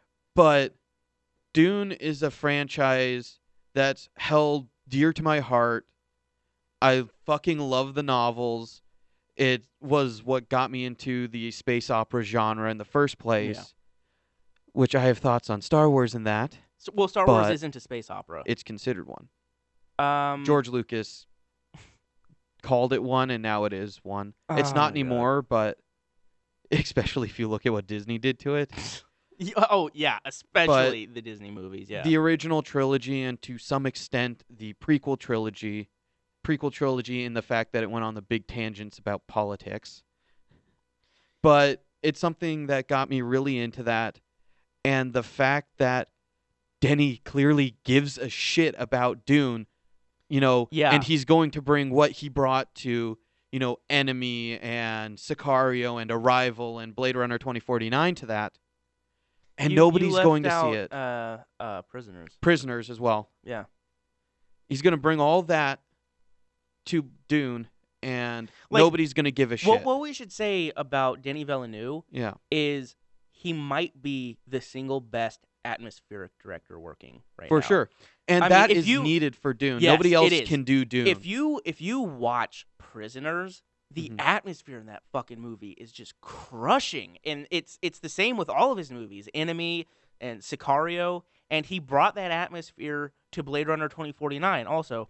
Even though I do think it was his weakest atmospherically, yeah. because it just it didn't have the density that the original did, and it No. really needed the the dense imagery. But the, that yeah. aside, he is the perfect director to direct Dune, something that needs that kind of atmosphere, Yeah. something that thrives on its atmosphere. Yeah. and to talk about Blade Runner 2049 a little bit more, and what you said, it wasn't as dense as the original. It's because it didn't really follow the original. It followed the uh, the novel by Philip K. Dick, "Do Androids Dream of Electric Sheep," more than it followed the original Blade Runner. Uh, to be clear, when I say dense, I'm talking visually dense, Mm. not Right. story wise. Right? I'm talking about how when you look at the original Blade Runner, you look at the city. Yeah. It's so packed and cramped. Well. I was talking about that. Yeah. In the original Philip K. Dick novel, it's really sparse. It is pretty much Blade Runner 2049 in movie f- in book form. Like Okay, it's well, very very similar. the original Blade Runner is more impressive, and it works. Like you Yeah. know, like having that really dense uh, atmosphere of just like fucking city lights and shit everywhere, people crammed into city streets. It's great atmosphere, and it's uh, it looks beautiful. You know, Yeah. if you if you like just freeze frame some of those shots, I mean, you could sell them as high art Oh yeah. you know and the the the remake didn't really or not the remake the the sequel The sequel. 2049 didn't really have that It had a few, but other than that, and like i to be fair uh i liked the the very opening of it where Mhm. it opens and it's like very empty and foggy and it just you know there's really nothing there except this little house in the middle of fucking nowhere right that's cool like i'm not talking about Mhm. that what i'm talking about is when they're actually in the city right it needed to look like the original and it just Yeah. doesn't yeah. Uh, was it? I can't remember, but was it still in L.A.? the original The new one. LA. Uh, thought the original was the original was San Francisco. No, Was it? The city was never named. It was never named. No, I can't remember then, because the original book was San Francisco. Oh, if you're talking about the book, I don't know. But well, the book was San Francisco, but I, I, I was reading. I haven't read the yeah, books. I should be clear. Yeah, but I was reading about, it and I think the city in the movie was L.A. in the movie, it's never actually named. Yeah, it's never named, but I think in the scripts it's L.A. it's better not having it but named. yeah, aside from that, I I like the new one a lot. You know, uh, following the original story of it, adapting it to being a sequel to Oh, the in- original Blade Runner. In in terms of story, 2049 Mm-hmm. is a much better story than the original Blade Runner movie. Yeah. right. It's a much better story in, in just about every way. Yeah. The one thing that I guess I was I'm not too sad about it as it was more of a little you know, I had gotten an expectation in my head that I that I probably shouldn't have had and was a bit disappointed was the fact it wasn't a cyberpunk movie. Yeah, but neither was the original, really. Uh the original is a cyberpunk movie I would though. call it light cyberpunk it it is kind of light, but it's still cyberpunk. because it's the- not as heavy as is- something like Neuromancer, but the the thing is, uh, and again, I'm talking about the movie, not the book. yeah, same. Um, it's it was much more a noir than it was a cyberpunk, Mhm. and that's the thing is the 2049 was also missing the noir elements. so that was Yeah. something else that disappointed me. Is like the the contrast of the actual imagery wasn't nearly sharp enough. Right, you Yeah. needed to have those heavy um shadows just looming over everything like the original had Yeah. and it was it was really just sort of flat, not a whole lot of contrast, and it it was yeah, I was disappointed by that. But see, this is like the perfect example of what we were of what I was talking Yeah. Is like ultimately, yes, it's missing the the true cyberpunk elements. It's missing the noir elements. The the scenery in it isn't quite right, but the story. The story is everything at a certain point, and it told a great story in a great way. Mm-hmm. And so it made it a good movie, right? And I would much rather have a great story than a movie that looks flawless, but clearly they didn't fucking try with the story, Yeah. you know? And I, w- I would bring up um, Ghost in the Shell. Oh that. yeah. Not that that movie looks flawless, because it doesn't. But Uh, clear- which one, the animated or the live action? Oh, sorry, the live action one, right? okay. Not that that movie looks flawless, because it doesn't, Yeah. but clearly you can tell that they were pushing the visuals above all else. They didn't give a fuck about the story, they didn't give a fuck about the characters. Yeah. And it's very clear because the the storyline and the the character herself, um, the major, kind of run in opposition to what the original story was supposed to be. Like they really fucked that one up. yeah. You know, I've never seen the full movie in one sitting. um, I have it on Blu-ray. You need to watch it. Uh, the not the anime. I've seen the animated one all the way through. Oh, you're talking about the live action one? Yes. Oh, it's it gets hard to watch after yeah. a while. that's why I never finished it in one sitting. I always had to go back to it.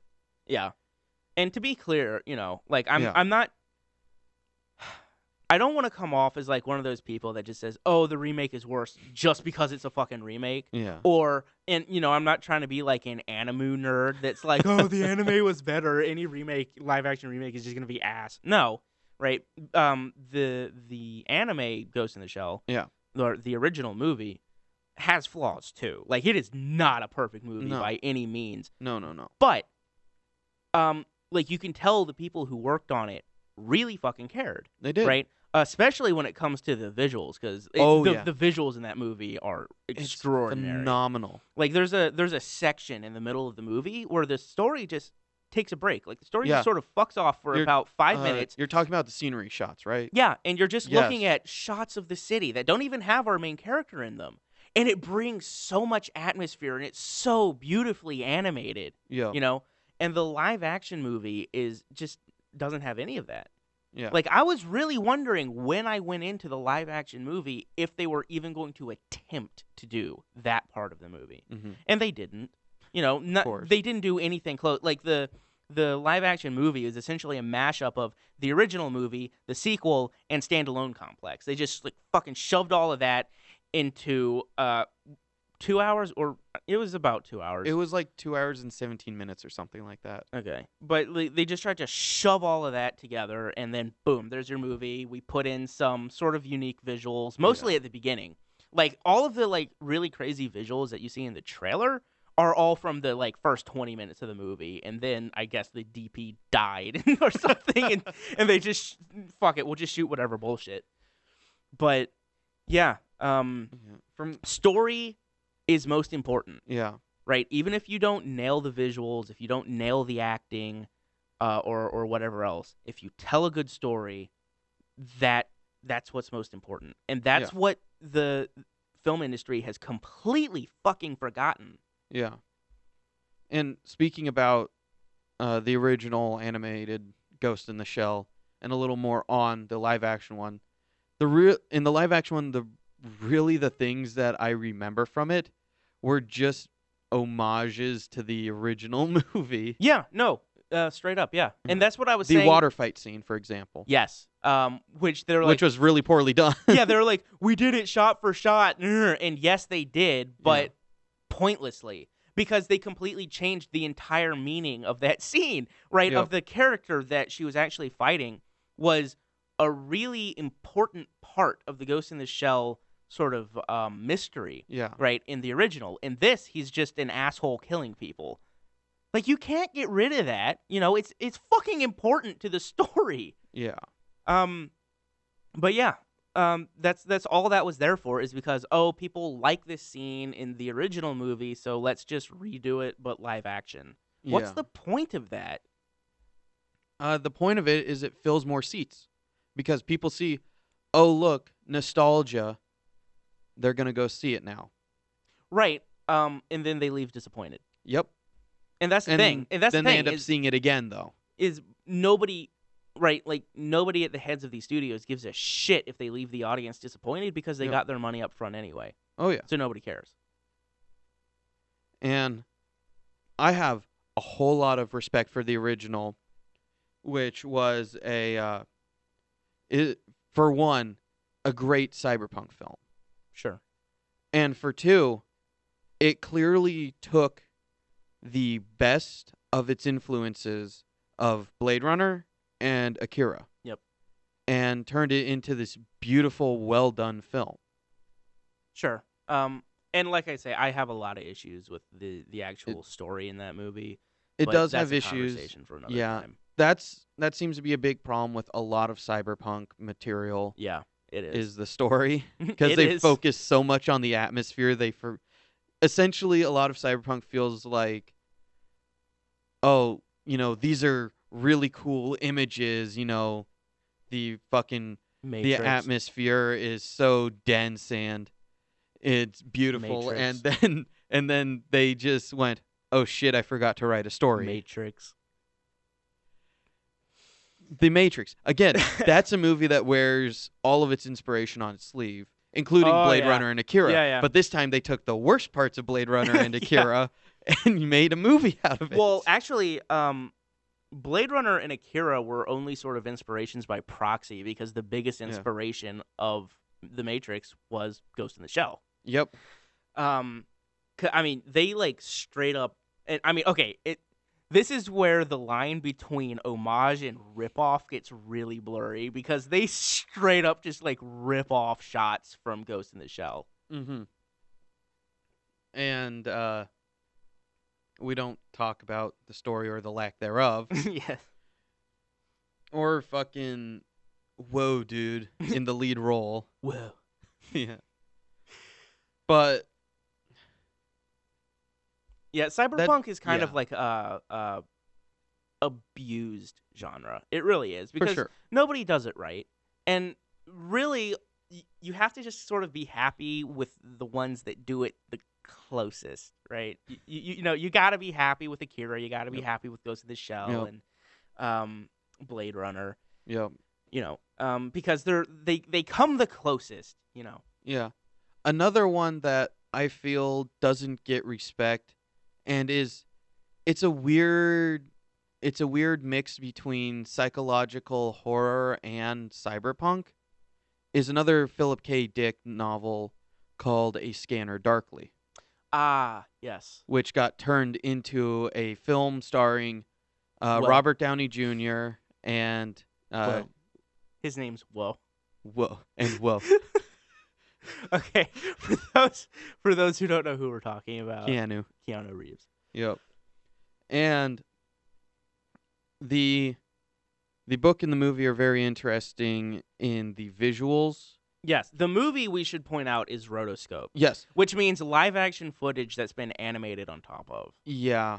And I'm glad you brought up that definition because rotoscoping's definition has kind of changed Yeah, over well, the years. what rotoscoping literally is is basically just um Paint on frame. Yeah. pretty much. Um, but it's you know the term gets tossed around and used in various different ways, but you know, whatever. but the the movie all rotoscoped um very beautifully done there's some great effects using the rotoscoping such as the uh The I suit that he wears. yes the suit that he wears and the uh and Rory Cochrane's character when he commits suicide Mm. and the creature with the thousand eyes is reading all of his transgressions Yeah, well, all of the um, all of the hallucinations. Yeah, all are, of the hallucinations. are really cool. Um, really well done Also, Robert Downey Jr. is great. Like that movie is the movie that made me a fan of Robert Downey Jr. because his personality just bursts through that movie. It's it's incredible to watch. for sure and it's the one it's the one cyberpunk movie that i think gets the closest in terms of storytelling to being a well-told story Mm, yeah. Well, yeah, probably. If if yeah, if you're gonna talk about like the most complete story in terms Yeah. of like start to finish character arc and all of Yeah. that, then yeah, I would agree. yeah and even I, bringing I up, will uh, say I don't think it's the nearly the most interesting though. no but i think it's the performances that the actors give that makes it really interesting Yeah, Keanu Reeves seems like he gives a shit. yeah Holy crap, And- right? Yeah woody harrelson's character Oh, that's true. I forgot he was in that. Yeah. yeah like his character for me was one of my favorites the uh the uh the crazy junkie who's paranoid about everything Yeah, yeah. And like something else that I just really admire the shit out of that movie for is Mhm. there was no reason that movie needed to be rotoscoped. There was Oh, yeah. no reason. But they did it because it was cool and they made it work. yeah Right. cool and unique Yeah, exactly. They they knew what they wanted to do with the visuals of it and they did it, Mhm. you know.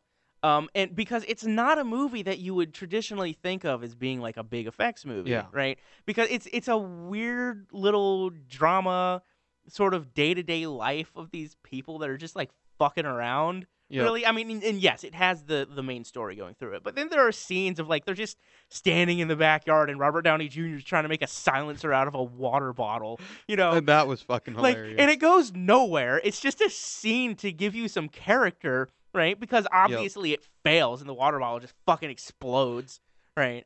Like the movie is filled with just those stupid little scenes. Uh, so if you read the script, you would not be like, "Oh, this is going to be a big effects movie. We're going to rotoscope the shit out of this." Yep. Uh, but they made it work. You know. Yeah. The funny, the one funny thing I found, uh, set story is supposedly when they brought it forward and had Robert Downey Jr. reading it. At that time, they decided it would be a rotoscope film, and Robert Downey Jr. didn't want to memorize his lines. Oh, so yeah, he so literally wrote a bunch everywhere, of post-it yeah. notes and slapped them everywhere where he would be when he sang the lines. Right, because the idea is if they're animating over the entire frame, they could just wear whatever clothes that they want Yep. because they're just going to replace it in post. And yep, if- if cover Robert- up whatever they want. right, so Robert Downey Jr. can just put post-it notes everywhere because they're just going to animate over it anyway, so nobody will know. So he didn't have to memorize the script. Yeah, Yep. and this this kind of one of those things where you're like, one that's douchey, two that's weirdly charming, and it's completely in line with, With- the character of Robert Downey Jr. right? It, yeah, no, the character of him as a person in general, not in the context of the film. Yeah, no, yeah, yeah. Can you imagine he's on the set of Iron Man? He's like, I need to put post-it notes. You're gonna rotoscope this, right, guys? Like, Cut it out later. no, Robert, you have to memorize your lines. God damn it. Uh, Anyway, we were talking about something and then just got completely fucking sidetracked. get used to it. yeah, yeah. We, were- uh, I, we were we were ba- we were basically talking about um how audiences just go see what's safe rather Yeah. than you know actually taking a chance on good movies. Yes. And so one thing that I think I want to try and do with this podcast when we're when we get near the releasing sec, you know, talking about new movies releasing and stuff is have our movie of choice that we can recommend everybody go out and see. Yeah, not even necessarily a new release. Yeah. right? Just in general, like go see this movie. Yeah. Yeah, I like that. And for my choice for well, this let's let's Okay. do that after the release. we'll do this after the releases? Yeah. All right. Fine and, by me. And to be clear, when we say releases, we're not necessarily talking about new in theaters, right? Yeah, What interests us is at we're both collectors, right? for sure. Film collectors. And what interests us is like, you know, Criterion releases, Arrow releases, Shout uh, Factory. Shout Factory releases, or just even like uh digibook releases yeah, and stuff in digibook releases. I love digibooks. Um, uh, or or any sort of special edition thing, big boxes, yeah you know, that kind of stuff. Uh, you know, or if there's a movie coming out in theaters like um, All the Money in the World Yep. that actually looks decent, we'll talk about that too. But really, we're interested in like collectors stuff. for sure So that being said, um, should we say briefly what Criterion is for those who may not know? uh go for it So, for those who don't know, the Criterion Collection is a collection of movies that is voted on by a board of people at the head of Criterion. Um, and they basically uh, vote to bring these movies in and be preserved, right? they're They- sort of like the library of congress but a private section Yes. Uh, basically, the idea is um, these movies that were shot on film, because there's really no reason to do this for digital movies. So, movies that were shot on film that are artistically relevant deserve to be, um, they that they deserve to stay around for a long time. Yep. Um, Criterion will vote them in.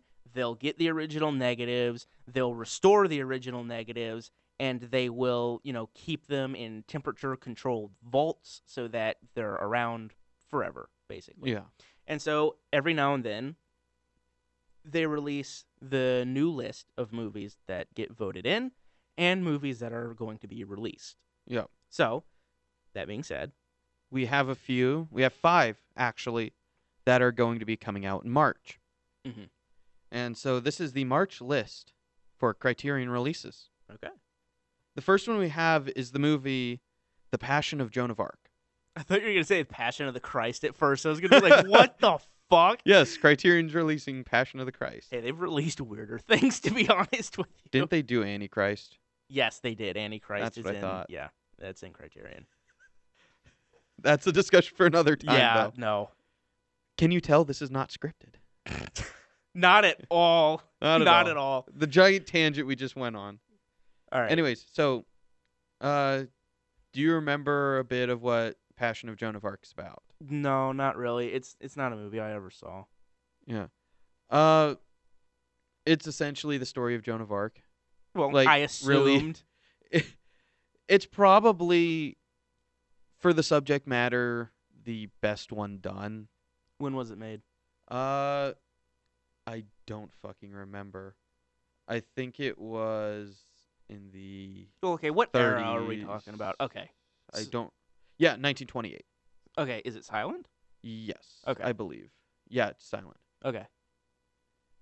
So the one thing that interested me about this when I looked at it is it's giving being given a new restoration like most of these movies are going through Yeah, that yeah. process and it's you know being presented as it would 24 frames a second you know the standard for that Sure.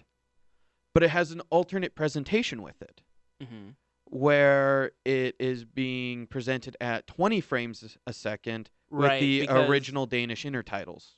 Yeah, because um, silent films back in the day, before you know all of this was a science, the the films would be project pro- projected at sort of random frames per second. Yeah. Which is why when you watch, you know, a lot of you know movies from that era, they're like Yeah. weirdly sped up. Yeah, or like European releases are usually like 4% sped up or something like that. Yeah, you know, and and it's why, yeah, you know, like all the comedies that were coming out then, it kind of worked for them because the like quick speed is sort of goofy. You know, people Oh, yeah. running around bonking policemen on the head and shit. But Imagine the one time that they ran it at like 12 frames a second. yeah, yeah. Um, so like these these movies were one shot by like crank cameras a lot of the time. Maybe by 29 they had they had gotten motorized cameras. Yeah. But so that fucks with the frame rate to begin with, and then when they're projected, it just fucks with the frame rate again. Yep. So what you're saying is they're basically correcting the frame rate. Yes. Um, and but they're also including the the sort of weird fucked up frame rate version. yes. Okay, that's cool. It also comes with a few commentaries, some interviews, uh, uh, some conversations with like historians and stuff, and uh, video essay, uh, actually talking about what we just talked about. Hmm. Is the the weird fucked up frame rate Yeah. of the film. And from there, we move on to Martin Scorsese, hmm which one of his movies is getting inducted. It's The Age of Innocence.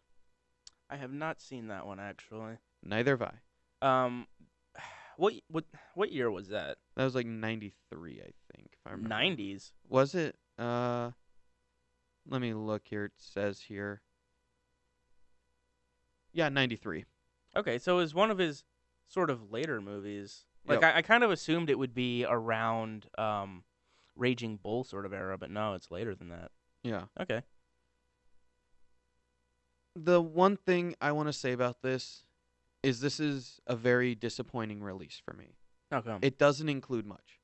It's it's being restored in 4K digital, hmm but it only has some new interviews and a documentary on the making of the film.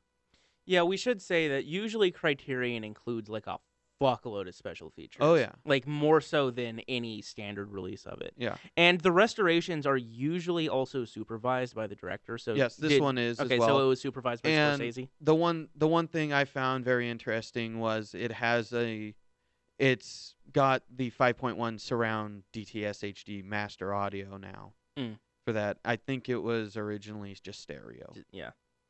So it that's been re- that's been I guess updated into the surround sound era. Okay. But other than that, there's really nothing for it.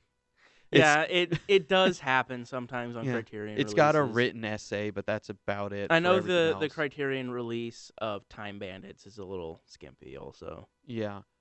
The definitely the one that I wasn't expecting a lot to be on with Criterion releases but had a lot on it was Akira Kurosawa's Throne of Blood, Mm. which is essentially a remake of Macbeth. But that had a lot of special features on it. He did Seven So, Samurai too, yes. right? Yeah, they usually they usually give him like a fuck ton of special features. Oh. Seven. Have you seen the box for Seven Samurai? yes, I have it. It's massive. Yep. Uh, I think Kagemusha also has a lot of stuff with it, Mm. which is another one of his. I believe that was the other one that was inducted. I don't remember.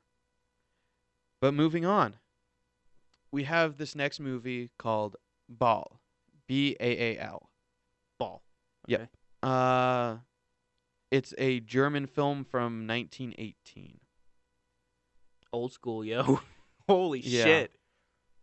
And really, the I have never heard of this film, No, neither have I. but it's definitely interesting. I am very interested in the silent era of films hmm and all that surrounds that. So I may pick this up You when should it watch comes out. M. Yeah, I've seen M's. M. Oh, have you seen him? yes, I've seen him. Okay. It's not silent now that I think about it, No. though. But it is German, and Yep. it's old as fuck. Oh yeah. Uh, the only things to mention about this is it's a 2K digital transfer. I wish they Super would do 4K. yeah. I don't know why they keep doing 2K. It might be shot on eight or eight millimeter or something like that.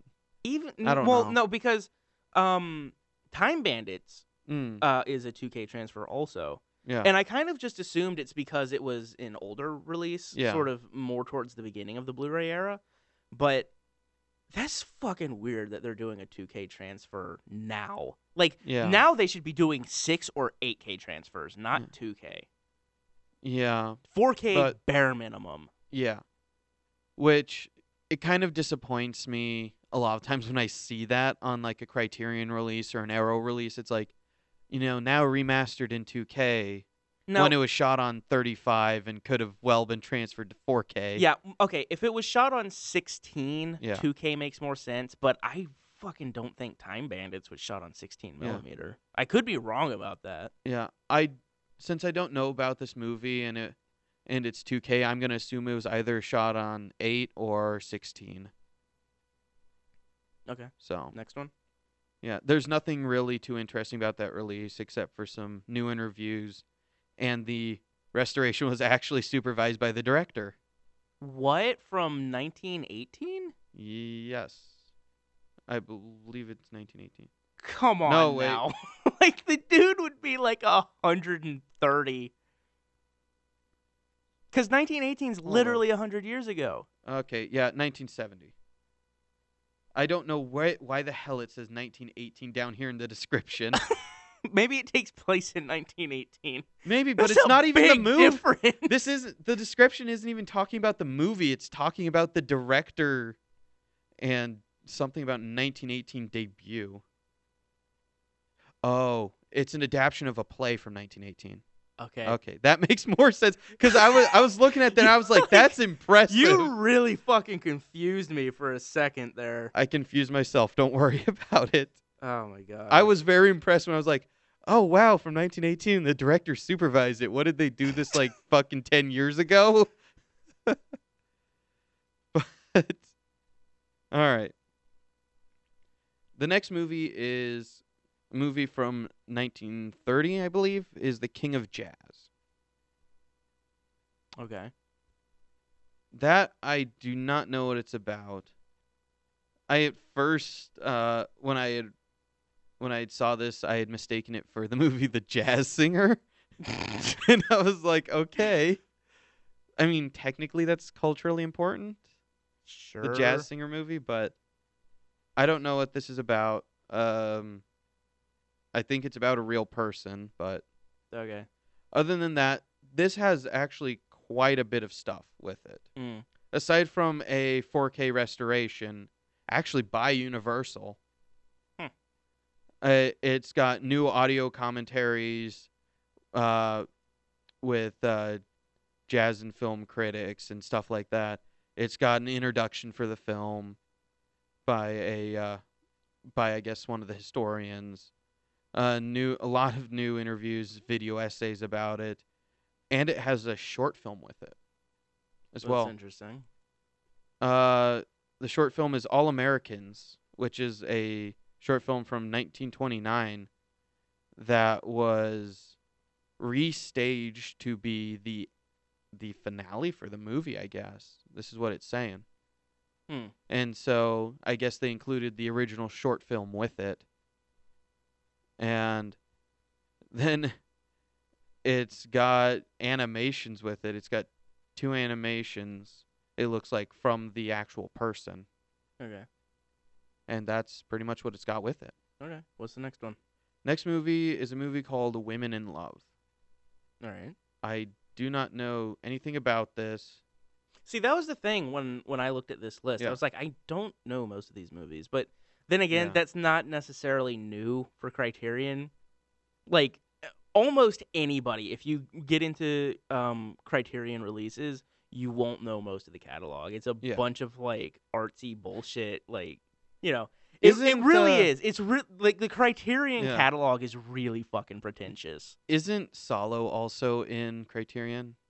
I yes, I think it is. Yeah. Of course it is. Yeah. Uh anyways, Women in Love's from 1969. Uh it's been transferred. It includes some commentaries, some interviews, uh a few biopics and documentaries it looks like and uh, n- again another short film. Okay, so good set of uh, special features again. Yeah. Got quite a bit. All right, so There there are two more Criterion releases that bear mentioning. All right. Uh, Criterion is releasing Silence of the Lambs, Yep, I heard about that. and they are Silence also, of the Lambs also recently got put on 4K Blu-ray. yeah. Well, Criterion always does their own restoration. Yeah. So like even if there's already a 4K transfer, Criterion will do their yeah. own. I just thought it bared mentioning. Sure. Um, uh, they're God damn it, dog, go away. We're working here. they are also releasing. Night of the Living Dead. Right. The uh was that the uh the restoration that uh Yes, it's the newest Uh, restoration. Romero started? So the the story with Night of the Living Dead, yeah, to do a, a Come here, guy. very brief um, explanation. Um, basically, they had lost the negative for a long time. yeah. They'd and- also lost 9 minutes of They, the- yes, they had also lost nine minutes. So there's nine minutes of the movie that's never actually been seen. Yeah. Um. and George Romero recently found it supposedly. Right before. no, he- there's 12 minutes that haven't been seen, but 9 minutes is known. Oh, okay. Well, whatever. Um, Romero, who has recently died, Yep. but before his death, he peace. he found the missing footage, um, and now it has been completely restored. There's going to be a 4K. yeah, there's going to be a small theatrical run of it, Oh yeah. and It's- Criterion is releasing Yeah. it. It's unfortunately not coming to the the state in the US where we live though. From what I've seen. Yes. You really? You don't even want to say the state that we're in? Shut that up. was awkward. um. Fucking fight me. So, um, they're doing a release of it. I don't know if there's going to be another release. I kind of assume there's going to be a more mainstream release, but Probably. there is a Criterion release, and it looks like it's going to be pretty cool. Yeah. It looks like it's going to have a fucking ton of special features. I hope so. I, I don't know if the Silence of the Lambs release is going to have too many more special features, but um, it looks like Night of the Living Dead will. And I'll be very interested in picking up Yeah. both of those. Special. it'll probably have the nine minutes plus a bunch of interviews and stuff. Yeah, probably.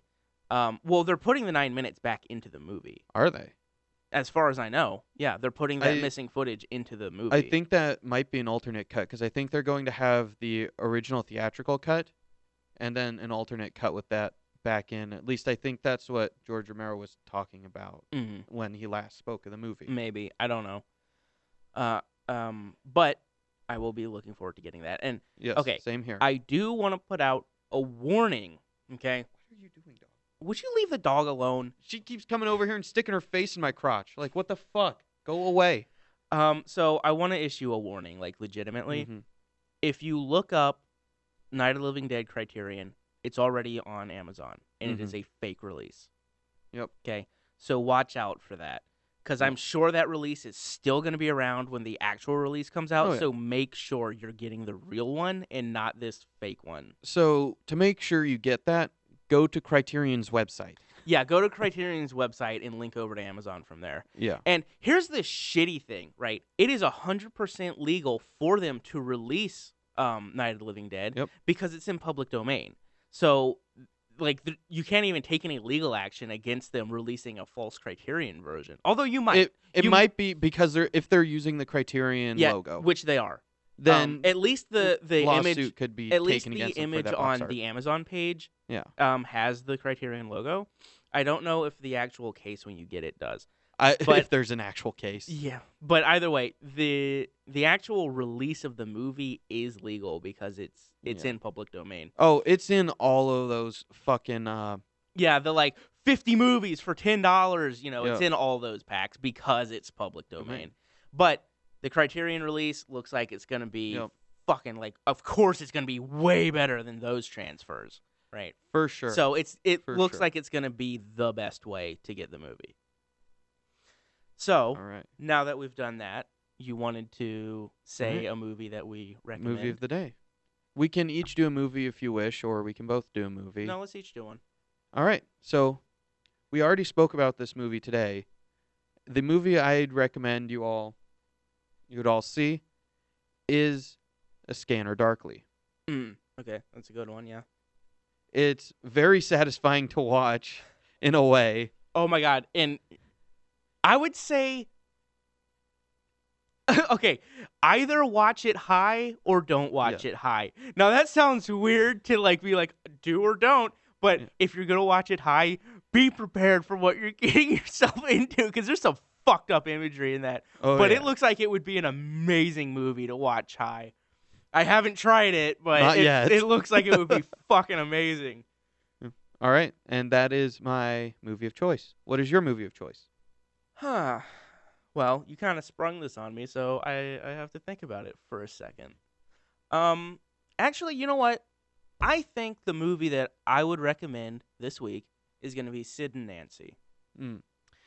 Um, now, Sid and Nancy is a movie that came out in the 80s, and it is it purports to yep. be about um, Sid Vicious of the Sex Pistols Yep. and Nancy What's Her Fuck, His girlfriend. his girlfriend, who uh, basically both of them just spiraled like Way way down. down. They were both huge heroin addicts. Yep. Um, Sid Vicious even died of an overdose while Yeah. awaiting trial yes, he that? did. Um, and for he, for murder of his girlfriend, I should say. which there's some uh, argument as to whether he did or didn't actually murder her. The movie It- portrays that yeah. he did. I mean, it's the same argument with did Courtney Love actually kill Kurt Cobain? Yeah. Well, that's another conversation. Um, so the the movie is maybe not entirely accurate. There's there's a lot of question about its accuracy. Yeah. I know that um oh what's his name the singer of uh, Uh, Johnny. Rotten. Johnny Rotten. What's his real name though? If I know. Johnny or John Landis? yes, John Landis, I think. Yeah. Um. Anyway, he has come out and said that it's a terrible movie. It doesn't represent anybody properly. You know, whatever. Um. But Yeah. just taken as a movie on its own, it is a wild ride. Like it's it it might be one of the best punk movies ever made in terms of like really nailing the punk atmosphere Oh, and attitude. And that being said, Gary Oldman, I think, didn't he hate his Yes. See, okay, here's the thing. Gary Oldman is great in the movie. John Lydon, by the way. Lydon. Um, Gary Oldman is great in the movie. The problem is he's not really a good Sid, Mm. right? And that's even what he says. He says he he doesn't he doesn't think that he was a good Sid. Um, and he wasn't. He wasn't really how Sid Vicious was. Um, but if you just look at the movie on its own merits and don't try to connect it to real life, his performance is fucking great. Like it is a really good performance. Um, and the movie itself is highly entertaining if you can get into the the punk culture. Yep. Um, and yeah, it's a great movie, and it is available in Criterion. By Yep, the way, I was just It's about a- to bring that up. It's a great transfer. It's got a lot of special features. Although the special features were a little bit disappointing because Hmm. basically they included the uh, two or three documentaries, except they were like shrunken down to like 15 minute versions of those documentaries. Mm. So that was disappointing. Yeah. Um, but still worth worth a look if you haven't seen those documentaries, which I haven't.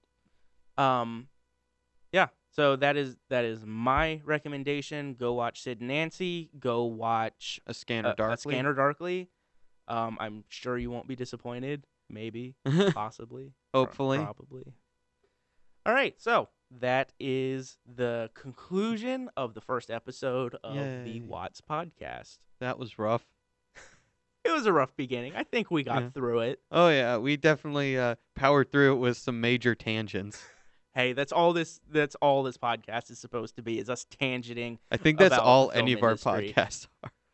That's true. Okay. We're done here. Yep. Good night, everybody. We love you. No, we don't. Go watch good movies.